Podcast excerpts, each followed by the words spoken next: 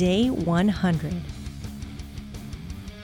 One's task is not to turn the world upside down, but to do what is necessary at the given place and with a due consideration of reality. Dietrich Bonhoeffer. When the Lord saw Moses coming to take a closer look, God called to him in the middle of the bush, Moses, Moses. Here I am, Moses replied. Exodus 3 4. Lord, I'm ready to do whatever you like. I will just be here on the couch watching television if you need me. Are you waiting around for the Lord to call you to do something you'll be doing for the next 40 years? For most of us, it doesn't work that way. God doesn't reveal our whole life for us. And if He revealed all of His plans for our lives, we'd probably start running away. It'd be way too much for our minds to comprehend. Take one step at a time. Let Him reveal His plan in His time.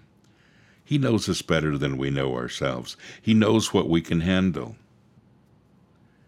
Jesus says to the disciples, There is so much more I want to tell you, but you can't bear it now. John 16 12. Don't be inactive until you receive your call. It takes time to learn to listen to God. So start taking responsibility. Even though it may not feel like your life is uh, producing your big calling. Seek the Lord and listen to Him. He will build your character, that character in you that makes you ready when He calls you into the unknown. God is mighty and He will use you. Begin by proving to be trustworthy in the little things, and then you'll be trusted with larger responsibilities. Besides, the things that look small may make a huge difference in someone's life. Think about it. Have you started serving even though you may not know God's plans?